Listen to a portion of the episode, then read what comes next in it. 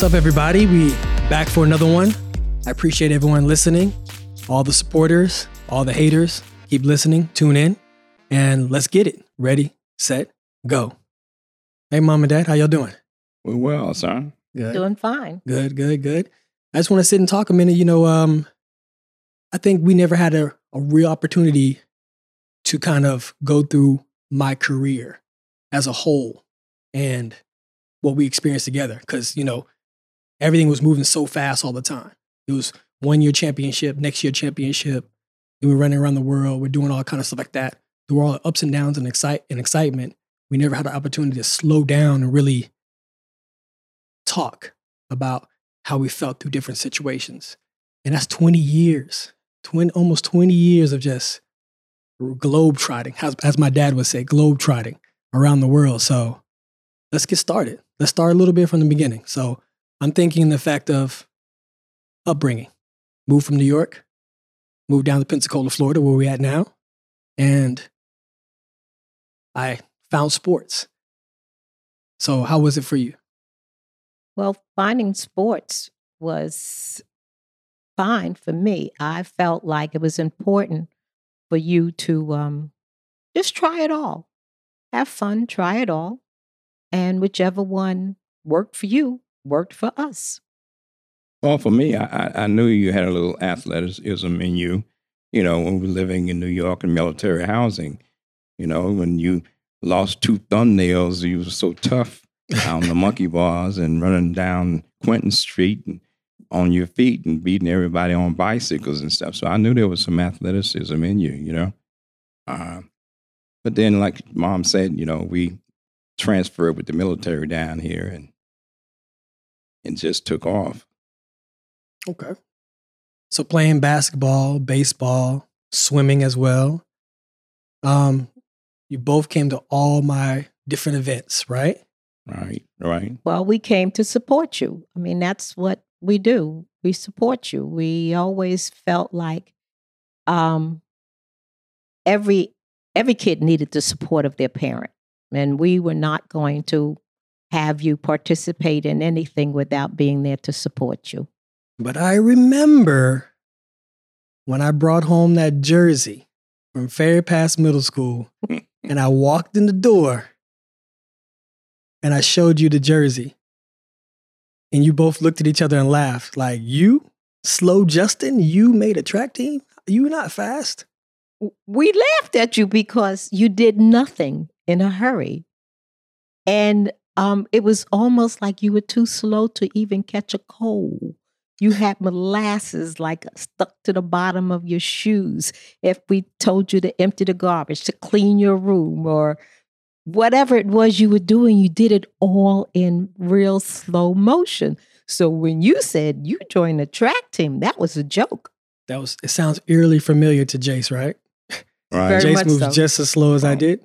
We, we, know it took you an hour to rake the leaves off the front yard, so we, we knew you didn't have any speed at raking leaves. But uh, I, I think your your first meet was at Catholic High School when you was doing the hurdles. It and was? You came home. Yeah. Uh, we said we'd come and see if you really was truly interested in and running track. And you made the front page of the newspaper running the hurdles. Uh, so we knew there was some interest in track and field. How did that make you feel? Like watching your son at home, watching me home, moving slow, procrastinating, and then seeing this whole different person on the track when the gun went off. Like, Well, I felt like, okay, this is really something. Obviously, he enjoys it and he wants to do it because that's the only thing it seems like it set fire under you to move. Well, as for me, I, I, I knew the the the little short gap between moving from New York to Pensacola and you taking up the interest in track again, running again, and all the accolades you got after you won the 300 meter hurdles. Uh, I, I knew that you really was interested in track and field at that time, and made me feel real proud. You know, because all the people were running up to you, you know, giving you your accolades and stuff. You know, so I felt real good, and I, I could see your future in it. okay. Okay. It made me know that you're a kind person because I remember you running the hurdles and one of your teammates fell. I remember that. Yeah. And what did you do? You turned around, you stopped, you helped them up. And then you went on to win the race, which was amazing, which was absolutely amazing. Now he's making me sound like a Hallmark commercial, but that, yeah, that's exactly what happened. I'll put it on a card. I mean, I felt bad for him. I mean, at that point in time, we were running on concrete, right? We was running on concrete, compressed gravel, and uh old buddy took a bad spill. So I know he had road rash for real. So when he fell, I just and he was my teammate. When he fell, I was like, man, you know. And he always looked up to me during races and like during practice, and knowing that he was nervous before the race, and then he fell. I was like, my heart just like, man, like I just want to pull him up, you know, and just help him get to the finish line, give him some confidence. You know, he was inspired by me already, but I wanted to have some confidence for him. right. well, how did you feel? I felt I felt I found what made me happy. I felt that track and field, not only just running fast, but competing was a natural feeling for me. I loved it. I loved getting out there and running. Even if I wasn't the fastest, I was always testing myself. How can I be better? How can I be faster? So it always brought me joy. It, it was never a moment in time where I got to a meet and I was like, I don't want to be here. I was excited for meets every day. If we had a meet every day, I was going to go to a meet. So I was excited for meets. Do you remember the article in the local newspaper? And they had that big picture of you running, and uh, headlines were Born to Run. I do. And we Yeah. had t shirts made with that Yeah. the picture and the headlines Born to Run. That's that's the stuff that kind of threw me for a loop a little bit. Like I was never expecting or never my intent to like make the newspaper, you know, or be popular in that way. Um, what was it like seeing me on the front page of the sports newspaper for the first time, locally for the first time?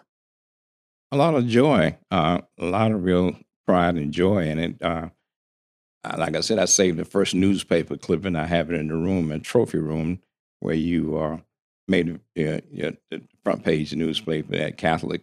Uh, you was running the hurdles at that time. So we had to make our first decision. Jay Cormier, Coach Jay Cormier, RIP, bless his soul.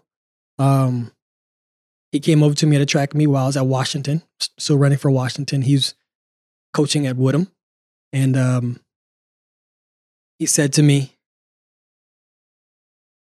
I think you should be on our team. Just like that. Like, what? I think you should be on our team. You're almost beating our guy and you're running the hurdles incorrectly.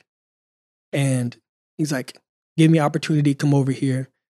And I remember going coming home and we sat, we talked about it, right? Yes. Um, ironically, we lived in Woodham District, but all my friends that I grew up with went to Washington at that point in time. What was your Well, what? Well, the, how you ended up in Washington was an error on the school board. They sent us to Washington for you to go to high school, and even though you we were in Woodham District, you actually lived closer to Washington. So wherever that cutoff line was, we don't know. But anyway, it was an error. And then when Coach Cormier realized that you were in Woodham District, he fought to get you transferred with your father to go over to Woodham High School.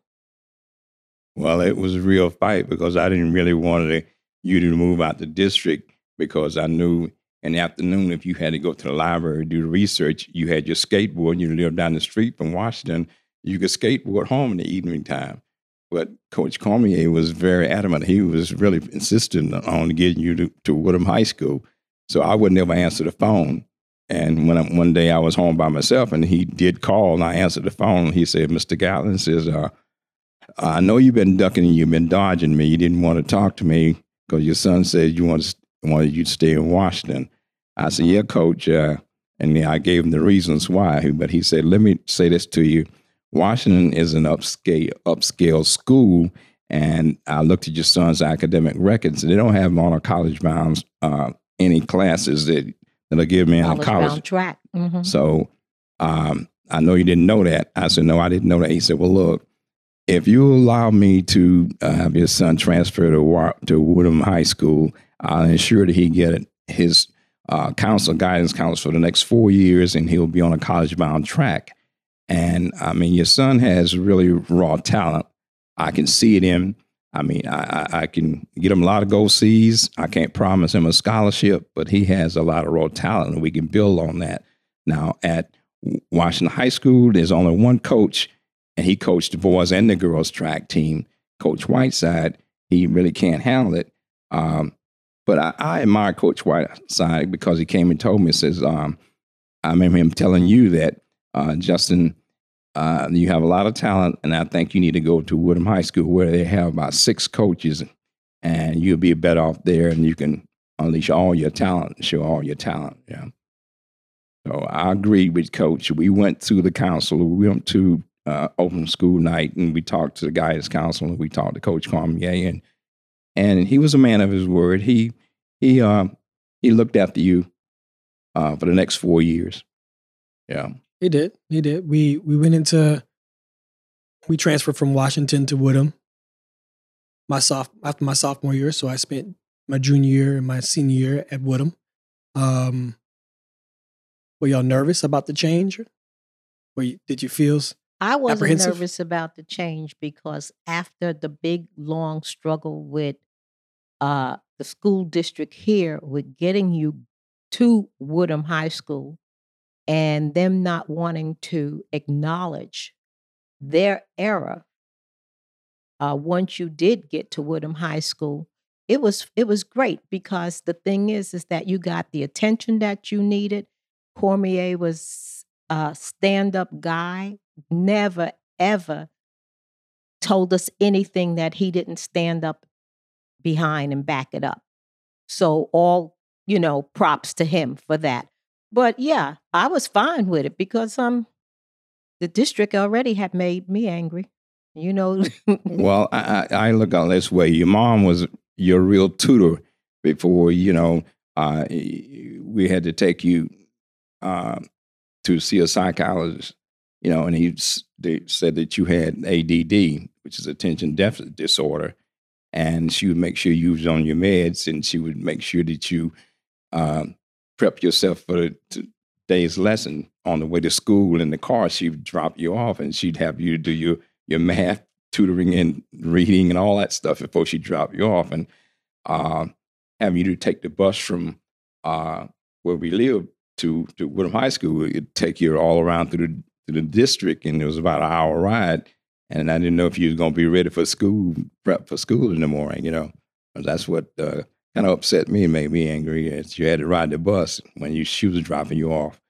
But it worked out. It really worked out for you. And it did. I mean, from a from an athletic standpoint, academic as well. We went on to my junior, and my senior at Woodham, and first year at Woodham became state champion in the 110 hurdles and the 300 meter hurdles. Um, something that I don't think any of us were actually ready for. You know, we were all kind of thinking locally, like, ah, won districts, you know, and now I had these other athletes that I was competing against from Jacksonville and Gainesville. And now these are the things that we're doing. Um, what was what was that like for you? Well, you already had made a a, a name for yourself because the local meets here, you was winning all the local meets.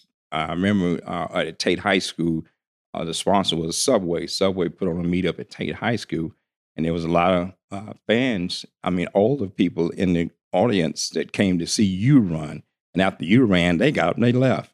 You know. I, I do remember. I remember an older couple, and we were sitting watching the track meet, you know, and we started to talk and whatnot and everything. And the the woman said to me, she says, "I just come to see that kid, that Justin Gatlin run." She said, "I just love watching him run. Do you know him?" And I said, Yeah, I, I know him. That's my son. And we started to laugh and talk. And and the next thing I know, with the other local track meets, there were other parents that were out there and people that were not parents because that particular couple was could have been someone's grandparent at the time, but they just actually loved track and field and then zeroed in on you. Well, And, and the- they were there to support you. and the crowd was really behind you. They would always holler, "Turn on the juice! Turn on the juice!"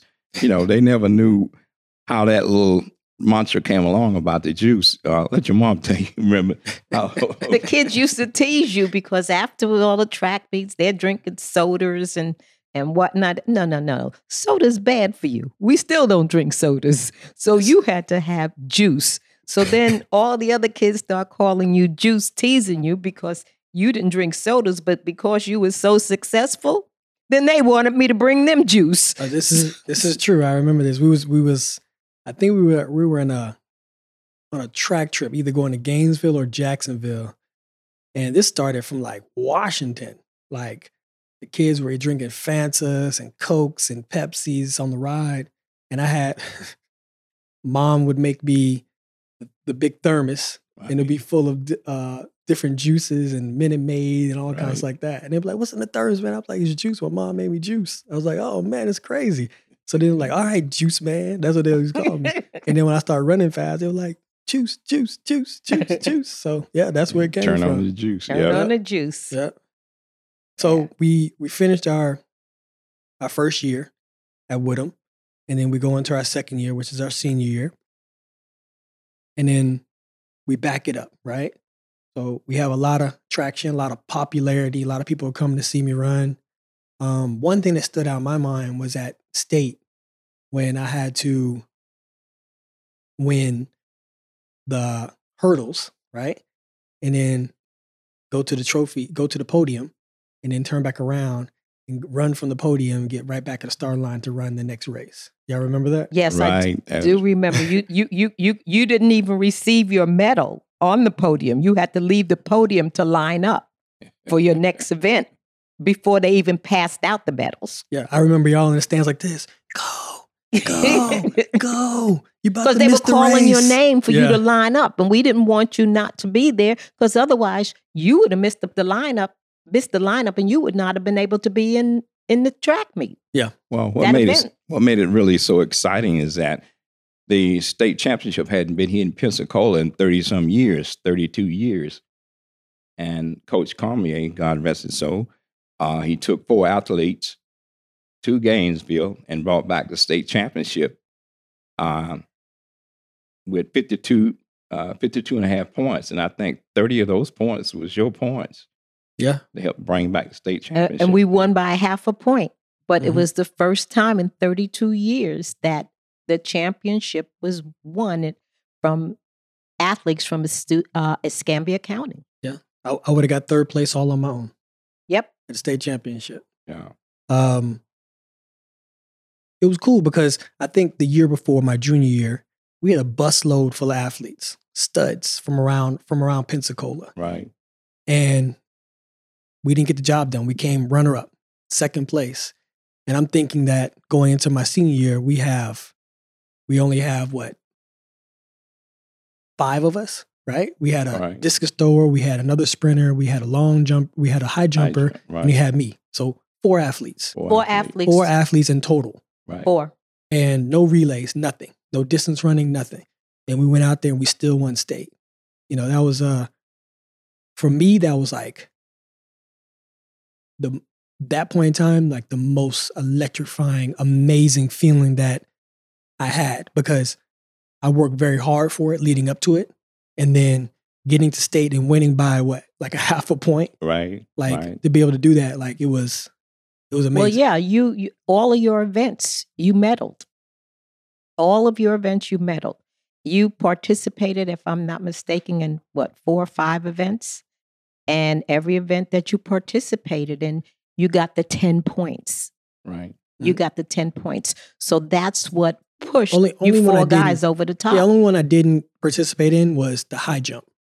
Right. Only only because he didn't want to be tired for the other events. right. So which was that's what Cormier was good at. Coach Cormier was good at delegating and seeing things from a The bigger picture. the bigger picture of things instead of saying, "Hey, you're in this event, you should do the event." You know. Right. So he made a call, and it still came out on top. Yeah, I think the 300 was the 300 meters was the flat that you ran or the hurdles 300 Hurdles. meter- the Hurdles. hurdles. you I think yeah you you accomplished that and that was it. I mean that that put the icing on the cake. But I know you Yeah. wanted to run the, the sprints. You died to run the sprints. And I remember Coach Cormier saying, sprint runners are a dime a dozen, but you cannot find a hurdler that can hurdle as fast as you were hurdling. And basically, that's what your scholarship for the University of Tennessee was Yeah. for a, as a hurdler. Most people don't even know you hurdled. And you were a sidewinder on top of that Yeah. that's where he calls you the sidewinder. because you didn't have the technique to hurdle straight. You hurdled sideways. Yeah, I've had a very unorthodox uh, hurdling style. Um, Let me take you back a little bit. I remember y'all went to the regionals in Tallahassee at FAM, Mhm. um, and you guys lost, but you went out and you congratulated all the other teams and the guys. Uh, you congratulated them, and that's what Coach Cormier said he saw in you as a real true athlete. You know, you was gracious in defeat. You know, and you went around and you shook hands with all the other ones that defeated you. You know, and he liked that about you. And he told me that. He says, I, I like that in your son. So you just got to let him come so we can work with him and make him a true athlete. You know, They gave you a balloon, didn't they? That said something about gracious in defeat and something in victory. I don't remember the exact gonna- I vaguely remember that as well. Yeah. Um, but just that was just me. I was like, right. it, it- I never, I never was angry that I lost. Right. If anything, it always inspired me. I was like, whoever beat me, I'm trying to figure out how you beat me, why you beat me, and how I can be better. So all those times, I never was bummed out by losing. I always was like, oh man, we just got to get back. We got to get back, work harder, and we'll see him down the road again. Well, that year, that's when uh, Coach Cormier came to us and told us that uh, if Justin is really serious about track and field, you need to take him to Kissimmee to the Junior Olympics. And we drove you to Kissimmee and uh, let you fill out all the paperwork all the entries for what you wanted to run. And I think you was running against some college, high school, and some college. Y'all were y'all were upset with me because I was upset. You was upset with me. I was very upset. you was upset with me because I registered myself out of my age bracket. exactly. I raced if I was 13, I was racing against 15 year olds. Right. But for me, I knew that I could beat the 15, the 13 year olds. I needed a challenge. Well, I remember exactly what you told me because I was so upset. And you said, Ma, how can I get better if I don't challenge myself? I know I can beat all the kids in my age range. I need to challenge myself with running against these older kids. And that's what you did. Well, I think the last thing you said was to really truly find out if track and field is is my niche. That's why I signed myself up to run against the 15 and 16 year olds and stuff. So it panned out. Uh, all the data that was put into the computers nationwide, and that's why Coach Cormier started getting all the college calls for you to, you know, go to different colleges for go see meets. Well, you were But- invited to North Carolina because of those stats. Right. Yeah. I mean, for for na- high school nationals. Exactly. Right. From that we high went- school. We actually went twice. We went two years because the first year we went, um, I went and did the. I want to say was it the one ten hurdles then, Yes. and I did the one ten hurdles and I did the three hundred hurdles. Right. Well, actually, it wasn't three hundred hurdles. It was the four hundred hurdles because only the state of Florida was doing the three hundred hurdles at that time. Yeah, right. And then y'all were like, "Y'all gonna, you really gonna run a four hundred hurdles? You only do three hundred hurdles." I was like, "Yeah, sign me up. I'm gonna do this." And then I get in the race, and Wait, then wait, before the race though, before you get in the race, you call Coach Cormier and No. you, you, you, you, oh, you're all excited about the fact that these are 400 and how am I going to run it and this and that. And Cormier says to you, just do your best. Don't worry about it. So you tell us you need some protein. Let's back it up a little bit. We got there after driving from Pensacola to North Carolina and got a ticket from the state trooper for you throwing trash out on the side of the road. but anyway, we, we, we got you there and we registered. And the guy that put on the meet, he came to you and told you, said, I know about your stats, young man. Says, uh, but these are not high school hurdles, these are college hurdles. And he brought one out and showed you How high, how it was. high it was. Now, do you still want to run? You still, Justin said, Well, I'm here. Let me call my coach. Yeah. And, and and that's when Cormier told you do the best you can. You said you needed some protein. I said, well, do you want to practice? The hotel we stayed in had a pool, you know, to run, you know, swim, get some laps in, and build yourself up or whatnot. No, all you wanted was some steak and eggs from the pancake house, and that was your protein. That was my tradition. I carried that whole tradition all the way through college. Every every time we went on the trip, I ate steak and eggs, no matter where we went. But back to the story of me running my first 400. 400 meter hurdle race. Um, let's just say that the race got good. You know, it took off. I was in contention. By the time we hit that 300 meter mark, that with that 100 meters to go, I feel like I hit a wall, and I just started running backwards. And um, I remember coming across the line and just going straight to the infield and just laying there on you my laid back. I there was- so long. You laid there so long. It scared me to death. I I kept saying to your father, "Go get him! Go get him! What's wrong with him? Is he dead?" The only thing I could hear was your voice from from the stands. Justin, Justin, you okay? And all I could do was throw up my hand like Exactly. exactly.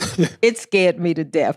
But even with all of that, you still came in as third place. Yeah, You yeah. still came in as third place, which was remarkable. Yeah. It was unheard of that you, this little high school kid, came into this big college meet and stuff like that, but they running the 400 hurdles for the first time and you took third place. Yeah. Yeah. Um, so we go we'll go ahead a little bit. So we finished up through high school, high school nationals. Um, second year, my last year, senior year of high school nationals. That's when they allowed me to run the hundred meters. I begged the meet promoter because he knew me as a hurdler. I begged the meet promoter and said, "Hey, like, allow me to run the hundred meters." No one ever thought I was going to be as good as I did. I finished third, um, behind some really good names. And yeah, some pros. yeah, Dwight. Remember Dwight Thomas? Bigger. Yes. Exactly. Right, right, Bigger, Bigger was on a roll then. He he ran like 10-1 as a high schooler, you know? right. So that's when Vince saw me in the he's in the stands. He already was already talking to me, but then he saw me again and he saw that I could run the sprints like for real. And he said, "Man, you would have did better if you didn't rock back in the blocks." So I remember as we started our collegiate campaign and these colleges came over. What did that make y'all feel like when we started having like colleges send us mail and then people come knocking on the door? Were y'all surprised? And? LSU showing us their display of rings. That if you That let was- him come to us, that was Arkansas. That was Arkansas. Yeah, Yeah, 'cause I went to Arkansas. LSU. I went Oh, on a trip okay. to LSU. right. Okay. Yeah. Arkansas. And he had this ring box and he opens up this this box with all of these championship rings in it. You know, you let him come to us, he's gonna get one of these rings or whatever. LSU was the one that had the Jaguar. Yeah, They they took you coach. Yeah, on a go see and rode you around in the Jaguar. Yeah. Jaguar, five star hotel, Yeah.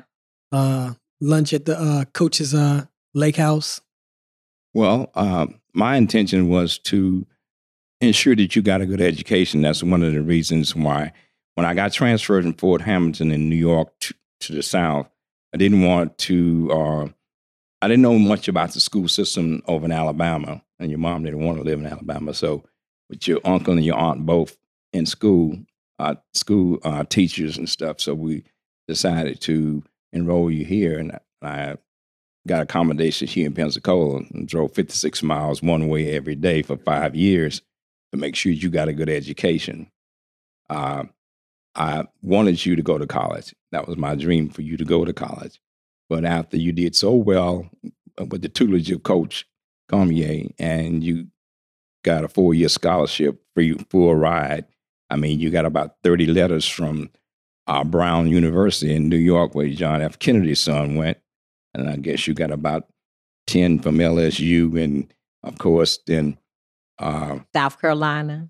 you, South Carolina, right. You Right. University, University of Florida, That's Miami. well, you were dying to go to LSU because you liked Bourbon Street because we went there for a timeshare once and you wanted to hang out on Bourbon Street. But uh, for going, for as college was concerned, I told you, you can't go down to LSU because you want to hang out down in, in the quarters. No, you need to go find another school because I'm out to go down there. if your grades fall, I'm, I'm out to bring you, bring you from down to Tell LSU. it like you said it. He said if you go down there and you mess up, he was gonna beat you all the way back to Pensacola. He did. He said that. He definitely Wow. said that. he said he's gonna beat you all the way back. Well, lo and behold, uh, you got the go see to the Vols, the Orange, Tennessee. Tennessee. All right. Right. And coach uh, met you and picked you up and and uh, come to find out that uh, he and his wife both were was uh, athletes. And when you came back home, uh, you was overjoyed and you said you're going to sign at, at Tennessee. And your reason was that you knew that you wasn't going to get overlooked and uh, there was no racism there because he had a black wife and he was a white coach. And you felt comfortable going to the University of Tennessee. And he was going to be looked after by Vince Anderson. And we got to speak and meet him.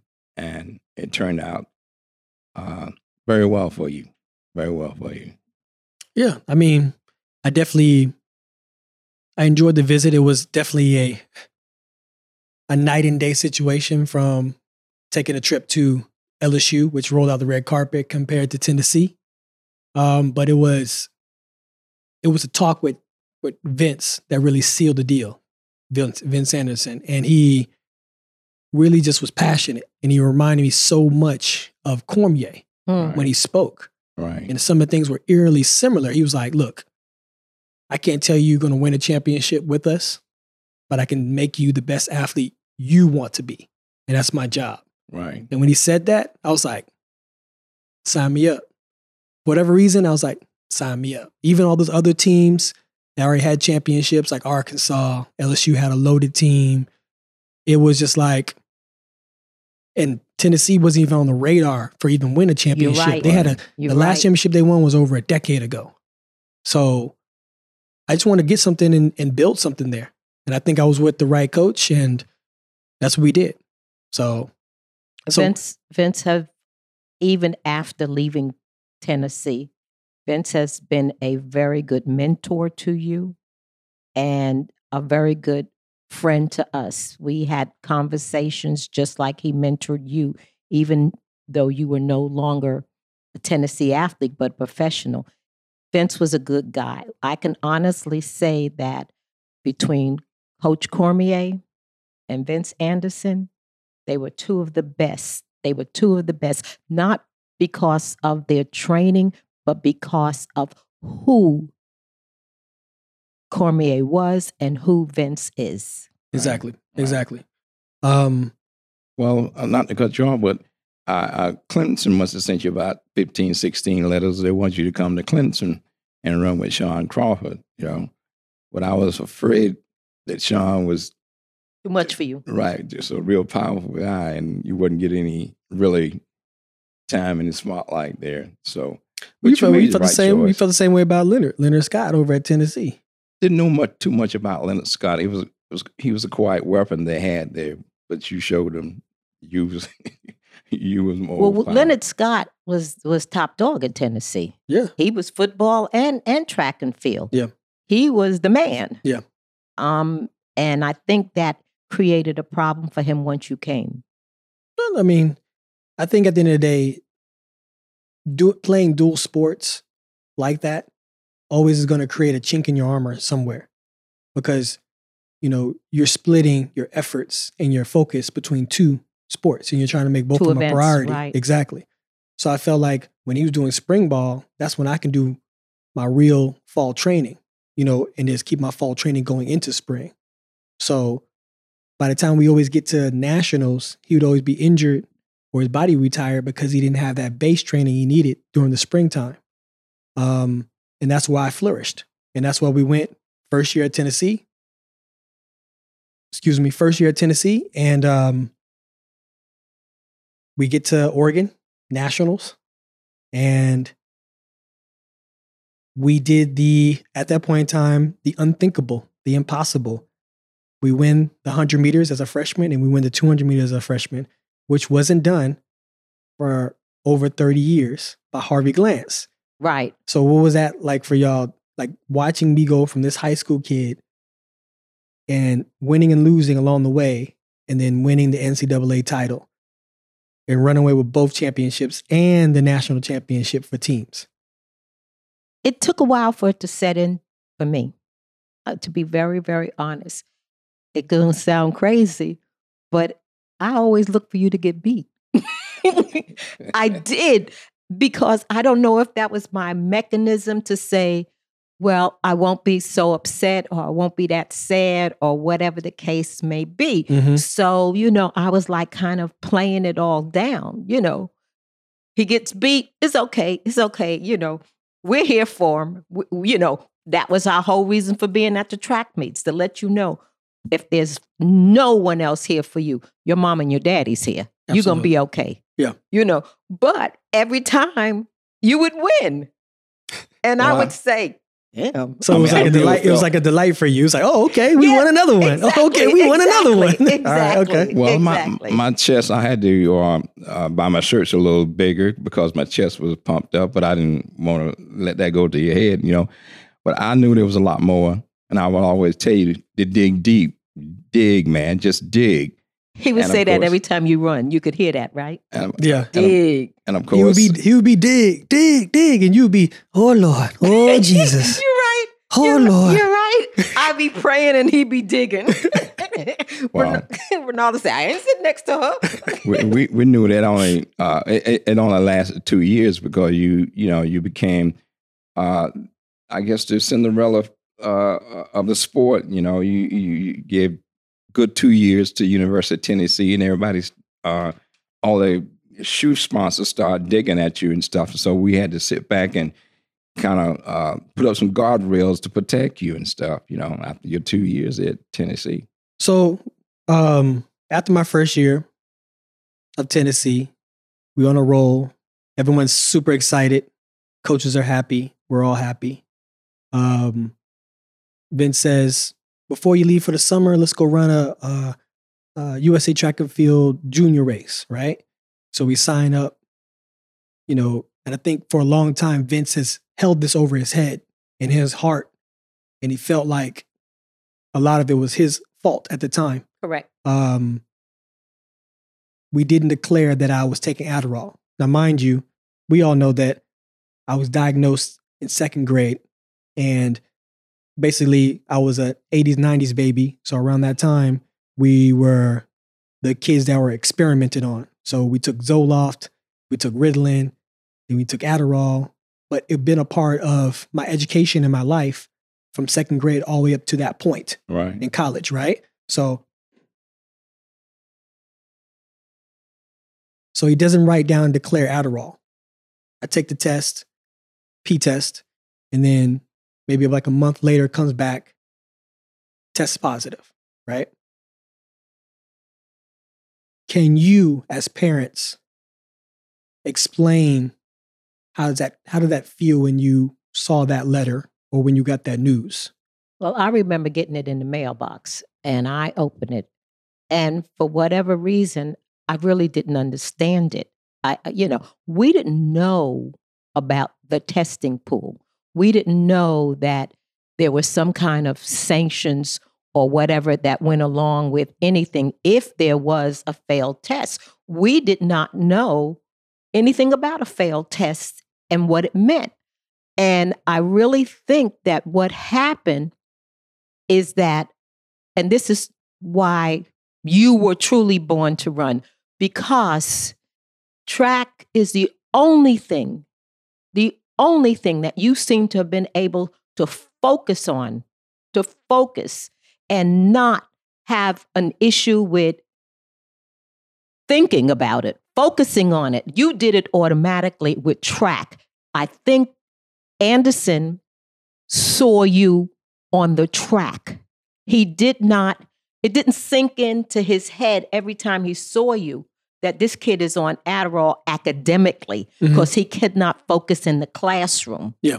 But when it came to the track, you focused. You didn't need anything. So you really were able to excel naturally. That's your God given talent. And I think when we got that information and that news, we didn't know anything about it. We were kind of like, what the, what's this? I What is remember. this? I remember us being confused. And I remember you asking me a question like, well, do you know anything about this? I was like, I don't know what this is either. So I think that we had to get on the phone and talk to Vince about it. And that's when we found out.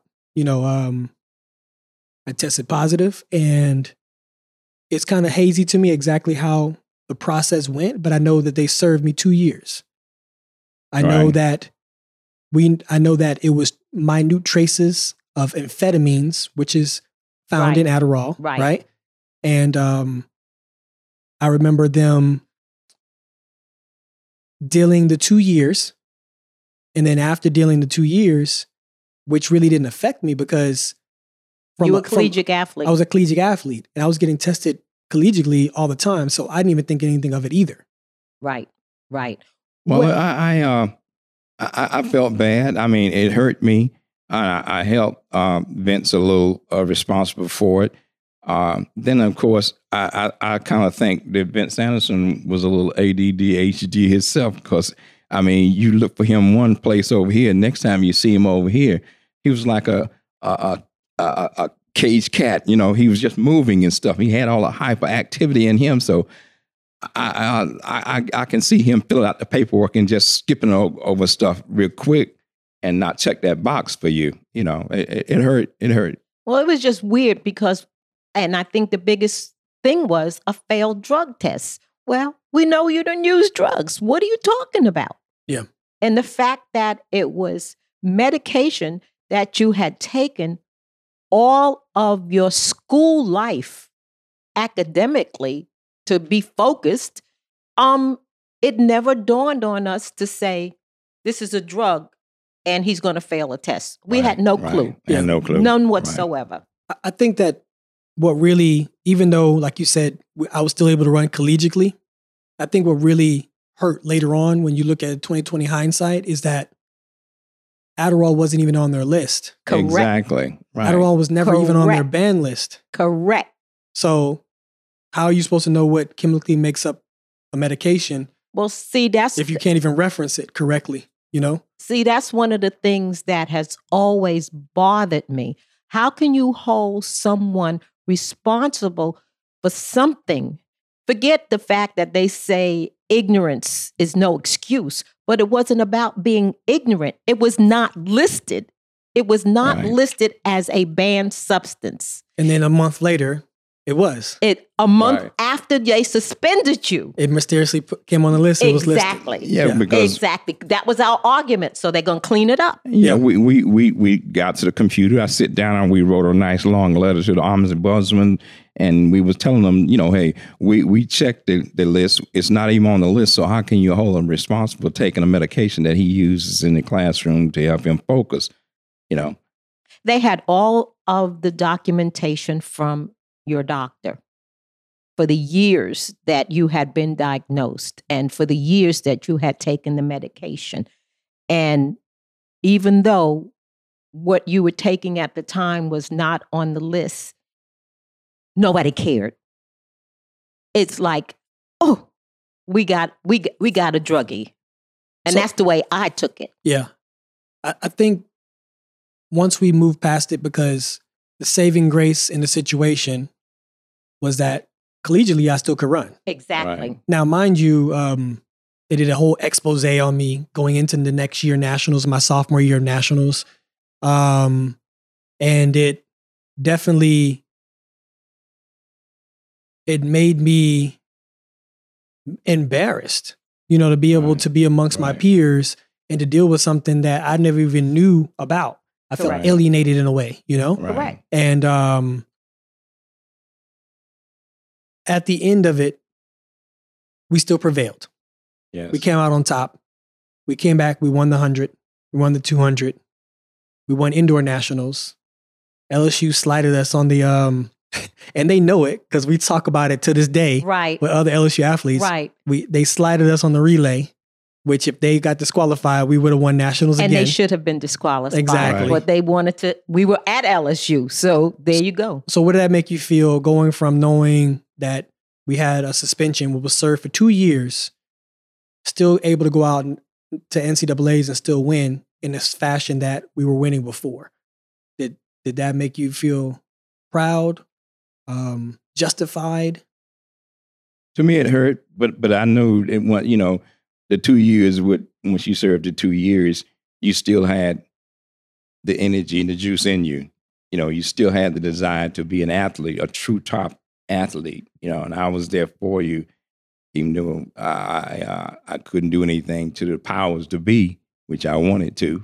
But you know, uh, I was there with you to serve the two years and get you back out there. You know, Yeah. uh, but you still, like you said, could uh, run as a collegiate athlete, and you did everything you could do uh, at Tennessee, and that's when the shoe companies, Stop Started jumping courting you. ahead. you know, Stop jumping ahead. But my feeling is is that what God has for you, no man can take it away. Absolutely. No man can take it away. And they tried. They tried damn hard. Mhm. They tried. Yeah. So through all of that, I say we were victorious Absolutely. and moved on. So we we finish our collegiate campaign. Um, only in two years, win six NCAA championships. Um, we go from being on top of the mountain. Now it's time for us to declare and transition to turn pro. But the only way we could do that is because I still had a whole year of being banned. And then we would mysteriously get a, a letter in the mail, which to this day I've never heard any any uh, anti-doping agency ever doing this, sending a letter in the mail saying, we're, we're, we're going to revoke that extra year. So now you can go pro. So what? What you going to say? What's your They face say? revoked that because they knew they were wrong. I they get it. knew they they did not admit to their wrongness without because of the medication Wasn't not on being list. on the list. right, right, But they solved their problem right, by, By- bringing you back. by bringing you back. So that was their form of being justified. And at the same time, they're going to claim they were being lenient, but they knew it was not on the list. Got you. I agree. Um, so now we declare we go pro. How do y'all feel about that? How do y'all feel about making the decision to go pro, especially in my sophomore year? You had to. And the reason why I say you had to is because, well, the thing is, is that as far as staying a collegiate athlete, there was nothing for you to gain. There was absolutely nothing for you to gain. You had done everything plus as a collegiate athlete. Two more years as a collegiate athlete was not going to give you anything. Um, yes, you needed to stay in school. Yes, you needed to finish and get your degree, but not as a collegiate athlete because there was nothing for you to achieve. You had already done it all twice. Yeah. True, right. So with that being said, you you was happy. You was you was cool with the the decision of going pro. Going pro, yes, of course. Um, I mean, that was the ultimate goal to see you on top, you know, as one of the top athletes in the U.S. and around the world. I mean, you know, uh, it was going to give you, open the door for you to run at the Olympics and, and World Games and around the world, you know. But uh, I don't know. We, uh, I never thought of it as, oh, the Olympics. None of that ever crossed my mind, to be very honest. I didn't say, oh, now he's going to be pro, so he's going to get a chance or he's going to go to the Olympics. Like I said, my whole thing was if you're growing and achieving, you cannot grow and achieve anymore at Tennessee. So you have to take the next step, whatever the next step would bring. You had to take the next step. It wasn't in Tennessee. You know what? Every day I, I think about my career and I think about us taking this journey through my career and how neither one of you had any real track background. Like None. none. None. And we were just we were just holding hands, walking through this path together. Like, okay, we're gonna turn pro. We didn't even know what tur- turning pro even meant. Didn't know You know what I anything mean? We didn't know nothing about it, but we were just trying to make the most sound decisions possible. Yeah, but we just knew to ask questions and to guard you, uh, to not let anybody take advantage of you, and we were going to do that together. You know. Yeah. But uh, it's, when she got the call, we were headed to New York to to a funeral and her family. Uh, we had just come back from vacation. That's what it was. We had just come back from vacation and we were in the car and you got a call from a coach. I don't know if we should name him or not, but you Yeah, got we do. We named them before. okay. We got we got a we, got, a call, from, Trevor. this guy named Trevor Graham, Yep. coach, and he's and he, you're in the back seat of the car, and at that time, you know, cell phones you were paying by the minute, you know, every every Mhm. minute you talk or whatever, and all I could hear you saying, "Nah, nah, that's not that's not who this is, nah." nah." And I said, "You boy, stop burning up my damn minutes." Which either you talking or either you not talking. Who is this? And we were in the back on our way to New York to my aunt's funeral. And that's when you said, This is Trevor Graham, and he is Marion's coach. And I remember saying to Trevor Graham, We on our way to the funeral, you call me when we get back. I remember. I remember. Yeah. Um I, I think that that showed me how fast the Things track were world moved. Mhm. right, right. You know? I mean, we didn't know the next step. We know we declared. We know that uh we were getting um look look ats from Nike and Adidas, but this was like the first time we had a call from a real bona fide coach. Right. But it also showed our uh Lack of knowledge. lack of knowledge. I don't want to say ignorance, but lack, Lack of, knowledge, knowledge. Lack of knowledge in our sport because, you know, at that point in time, coaches like that, if you compare them to any other sport, they would have been well known. You know, everyone Right. would have known them, everyone would know what they looked like. We did not know nothing. The only thing that was shining about that is he said he was Marion Jones' coach. Everybody at that time knew who Marion Jones she was. She was a household name. Exactly. She was the next best thing since sliced says- bread. And then he Right. said, and I'm calling for Nike. Well, everybody know who Nike is. Yeah, yeah, yeah. You know, that was it. You know, Marion Jones coach and Nike. I I mean, f- what more information do you need? I felt like when we made that transition, and then once he once he called back and he vetted and we vetted him, um, I think that I still felt like y'all were nervous about me moving as a young adult to a whole place by myself in North Carolina. Most definitely. Okay, right. Most definitely. Um, basically, you were over 18, but you were not 21. So you were still a minor. There were things legally that you were unable to sign and do.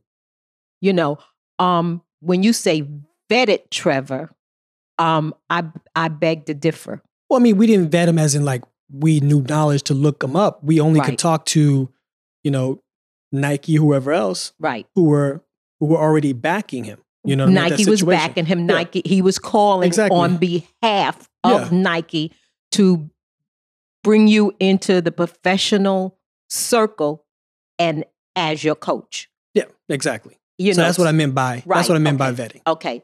I mean, the, the, the thing is, is that of course we know better now and we knew better after. But after the fact doesn't really help. But th- we did learn that, yes, you do need to vet people. At For us, the only thing we knew, once again, Nike and Marion Jones. That was good enough for us. Yeah. That was good enough. What do we know? We didn't know track and field. We didn't. Well, we, we, got to uh, to meet Trevor and his his wife, um, and he, he gave us a lot of background of him and his wife and who she was and what he was trying to do. And he had a stable full of good athletes and stuff like that. And he wanted to include you in it. And and I felt kind of secure because I found out that uh, what one athlete did, every athlete did. If y'all go to the movies, one athlete go to the movie, all athletes went to the movie. He kept y'all together as a team and stuff, and he looked after y'all, you know.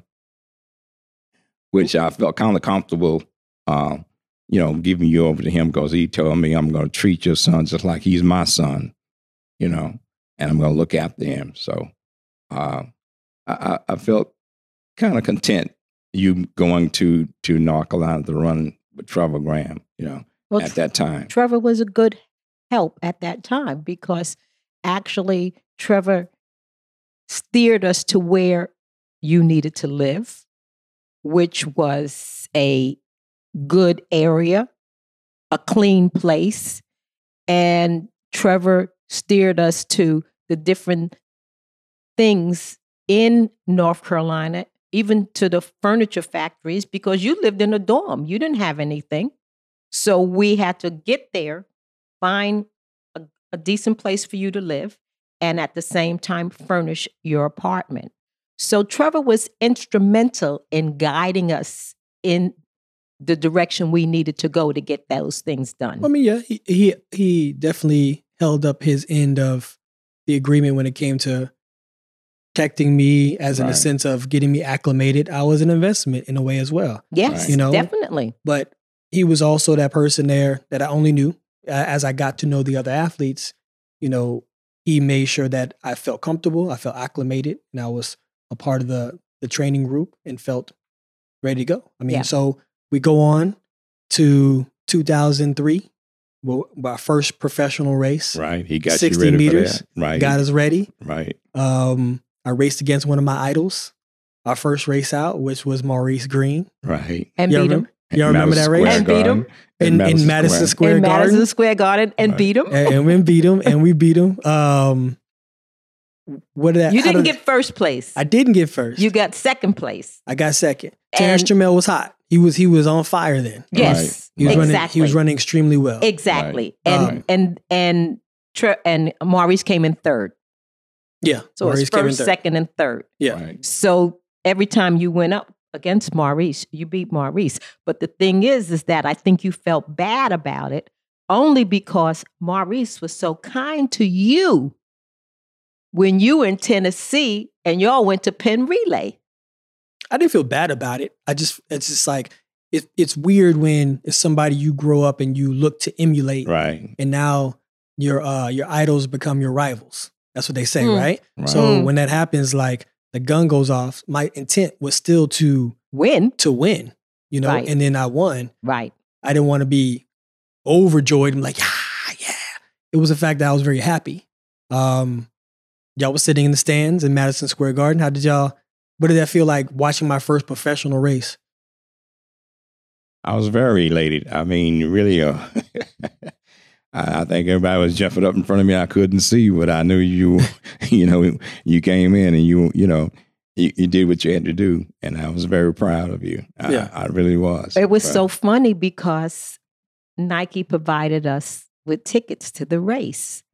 And being that it was in Madison Square Garden and it was your home where you were born, and all of my family was there in New York, every time I turned around, we were trying to get more tickets. We ended up ended up with about 15 tickets that Nike got us for my family to come and see you run your first race. And I remember when the race was over with, somebody tapped me on my shoulder and said, Great job, and gave a thumbs up. It was, I believe, Tim Phelan. He Mhm. and and and Cap were sitting in back of us. And you didn't even know. And no, we didn't know. He and, and Tim, and I said, Oh, wow, they're sitting here and they're happy. They're happy. They're proud. Well, you know, for the people that's going to be watching, we got to give a little substance. So, Tim Phelan and John Capriati are the heads of Were the Nike heads Worldwide Track and Field. At that time, right. They're the ones who sign the contracts. They're the ones who, you know, make sure you get your checks. you know. Exactly. But um, I think I think it's a good place where we're gonna stop right now because we got a lot more to talk about. Um, that was a good lead up, all the way from when we started to where we at now. It's just gonna get even more exciting, and I want everybody to stay tuned. Ready, set, go. We'll be back.